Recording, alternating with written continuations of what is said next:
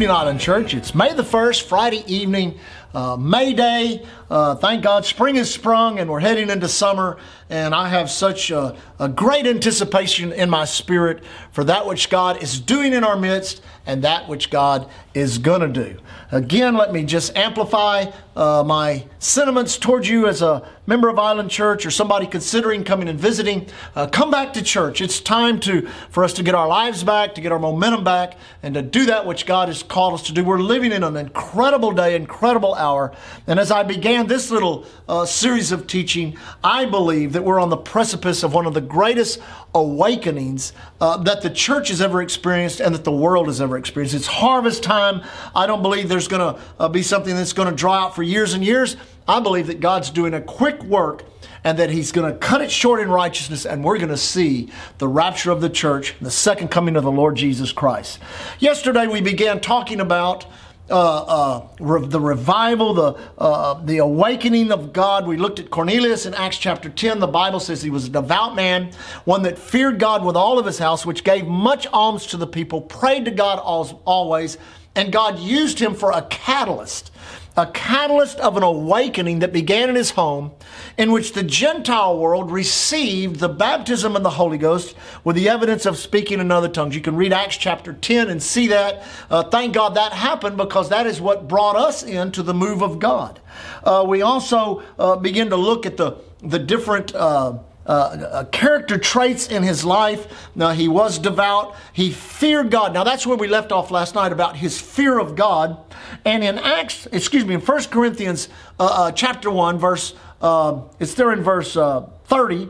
It's, this is, let me read this scripture as my jumping off place this evening. It says, But of him are we in Christ, who of God is made unto us wisdom and righteousness, sanctification and redemption so last night, as we ended our exhortation and teaching, we begin to talk about the doctrine of sanctification and how uh, the early part of the 20th century, uh, you know, the 1880s, uh, and actually back to the 1860s, 70s, 80s, 90s, uh, revivals begin to uh, spring up and awakenings begin to spring up. We described uh, revivals as, some, as something that went on in the church and affected the people of the church. Awakenings affected the entire area. So we taught you could go study the, the Welsh revival, the New Hebrides revivals, other revivals that have taken place, uh, great outpourings of the Spirit, great awakenings that had taken place.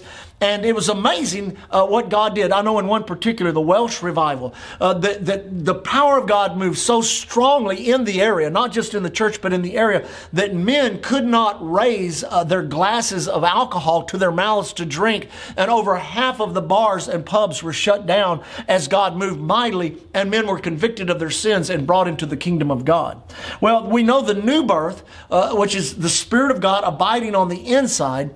And what the new birth does, does is it initiates a process of sanctification in our lives, which leads to holiness. Now, let me just say this there's been many uh, comments being made about uh, the judgment of God. The, let, let me do it like this the wage of sin, the judgment of God, and the wrath of God. Uh, some people believe that what's going on is a result of the wage of sin. Uh, some people believe it's the judgment of God upon the earth and upon America. And some people believe it's the wrath of God. Well, I, I've got good news for you. It's not the wrath of God, and it is not the judgment of God because of the dispensation in which we live.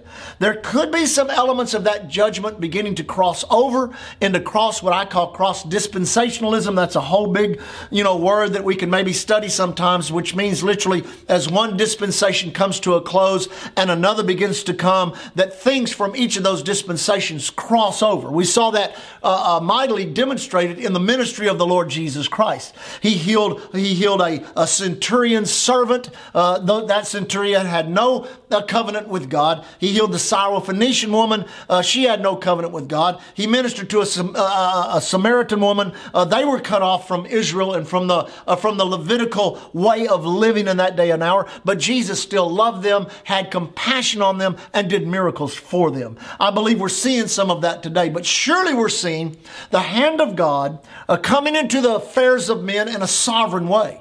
And we're part of that. And I believe this great awakening is going to have to come out of a reawakening in the church, or let me say it like this a reviving in the church of sanctification and holiness. Listen, our society is so awash in filth and unrighteousness that we've literally become jaded to it. Uh, uh, much in my own life, I, as I've been studying this, I've been looking, and I'm not involved in anything unholy or unrighteous. I believe that I walk in a great deal of sanctification in my life. But there are still things that, that, that, that come, you know, in, on my television set, I hear on the radio, things that I observe in society, and things that we are as a nation that testify to a reduction of sanctification that begins in the church and has literally come, gone throughout America. Let's just stay with America America because that's the nation in which we live. In this nation, uh, this nation has turned to a great deal of what I call selfishness. Much of the American dream is uh, based in selfishness. Uh, you know, people gather all they can, uh, they hold it to themselves, uh, they don't care really uh, what their neighbor has. Uh, you say, well, Pastor, you know, during this time it looks like everybody loves everybody, never. Don't, don't be fooled by that.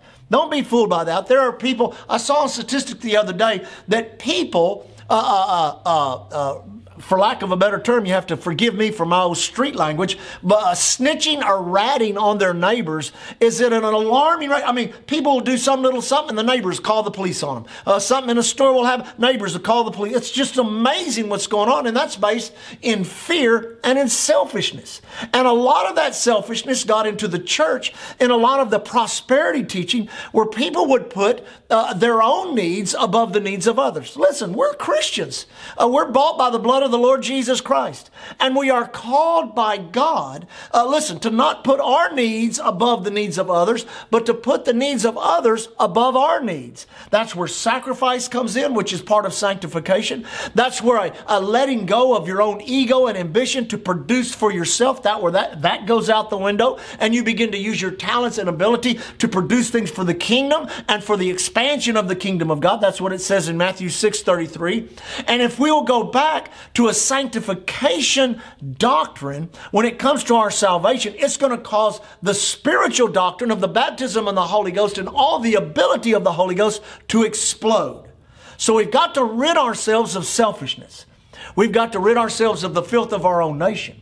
The pornography, the lifestyles that, that, that are now openly accepted. And if you in any way reject those lifestyles, then you're made out to be a villain. You're made out to be some type of, uh, of uh, you know, of uncaring uh, uh individual that doesn't tolerate uh, uh, that in which other people should be able to do by freedom. Listen, it's ridiculous how some people live their lives. Uh, the homosexual, the lesbian communities, that is an unnatural lifestyle. And there is no way on this planet that God approves of any of that whatsoever, especially the marrying of the sexes together. A man marrying a man or a woman marrying a woman. Now listen, let me say this. This may give you a, a little hunger to go study some things. Go study those major prophets of Ezekiel, Jeremiah, Daniel, all of these different. Look at what was going on, especially Jeremiah and Lamentations. Go and look at what was going on in Israel in those days before all the destruction came upon Israel, for, before they were led away into captivity, captivity into Babylon. Much of what we're seeing in the United States today is what's going on or what was going on way back then in ancient times. The great selfishness, the perverse lifestyle, uh, the sexuality. Listen, sexuality in this nation is so perverted.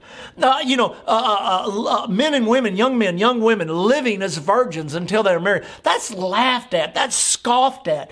Now, anybody who would reject uh, the right of, a, of homosexuality to be in existence or lesbianism to be, you would be scoffed at, laughed at you may be, you might be even brought into court as being someone that uh, uh, uh is a part of a, you know, that's a hate crime against humanity. Let me just say this. We do not hate anyone of an alternative lifestyle. We do not hate anyone, uh, transgender, uh, lesbian, homosexual. We do not hate those people. Actually, we love them more than they love themselves because we're willing to pray for them and believe, God, that they will find Christ, come out of that lifestyle, and enter into a true sanctification in their own life. Uh, uh, the, uh, the altar that we've sacrificed our children upon. You say, what do you mean altar? Uh, the altar, uh, altar of Baal, is what it was in Israel, that they would actually burn their children up in a selfish way in order to try and obtain some type of demonic power. We have had over 62 million abortions in this nation. Listen, that's not sanctification. That's murder, is what that is. And today, now listen, today, you can even abort a child as that child is born. I can think of nothing more heinous. I can think of nothing uh, more wrong to, to violate the most innocent among us like that. That's directly related to what was going on in Israel. And, I could list four or five other things that's directly the same thing. But the last one is most interesting because I listened to some, some uh, statistics on it. Uh, remember when Elijah challenged the prophets of Baal, and when the prophets of Baal were trying to uh, uh, were trying to summon the power of their demon god, which never showed up. Our God showed up. What they did is they cut themselves, cut themselves, cut themselves. Uh, they say statistically, especially among teenagers and young adults, that piercing themselves and cutting themselves has become a great phenomenon in which literally millions of young people are in that because they cannot bear the pain of what they're going through in life. They take knives, they take razor blades, they cut their wrists, they cut their arms. I saw a guy the other day and I thought to myself, wonder what kind of accident uh, did he have? And then it dawned on me that man has been abusing and cutting, just a young man, probably 25, 26 years old, cutting himself, cutting himself because the pain of his life was so much that he had to do something else to try to counter that. Listen, it's time for a people to rise up in holiness. It's time for a people to rise up in sanctification. The Bible says of Cornelius, he feared God. Listen, there should be things we do not allow to come into our eyes because we fear God. There should be lifestyles and ways of doing things that we should stay away from because we fear God.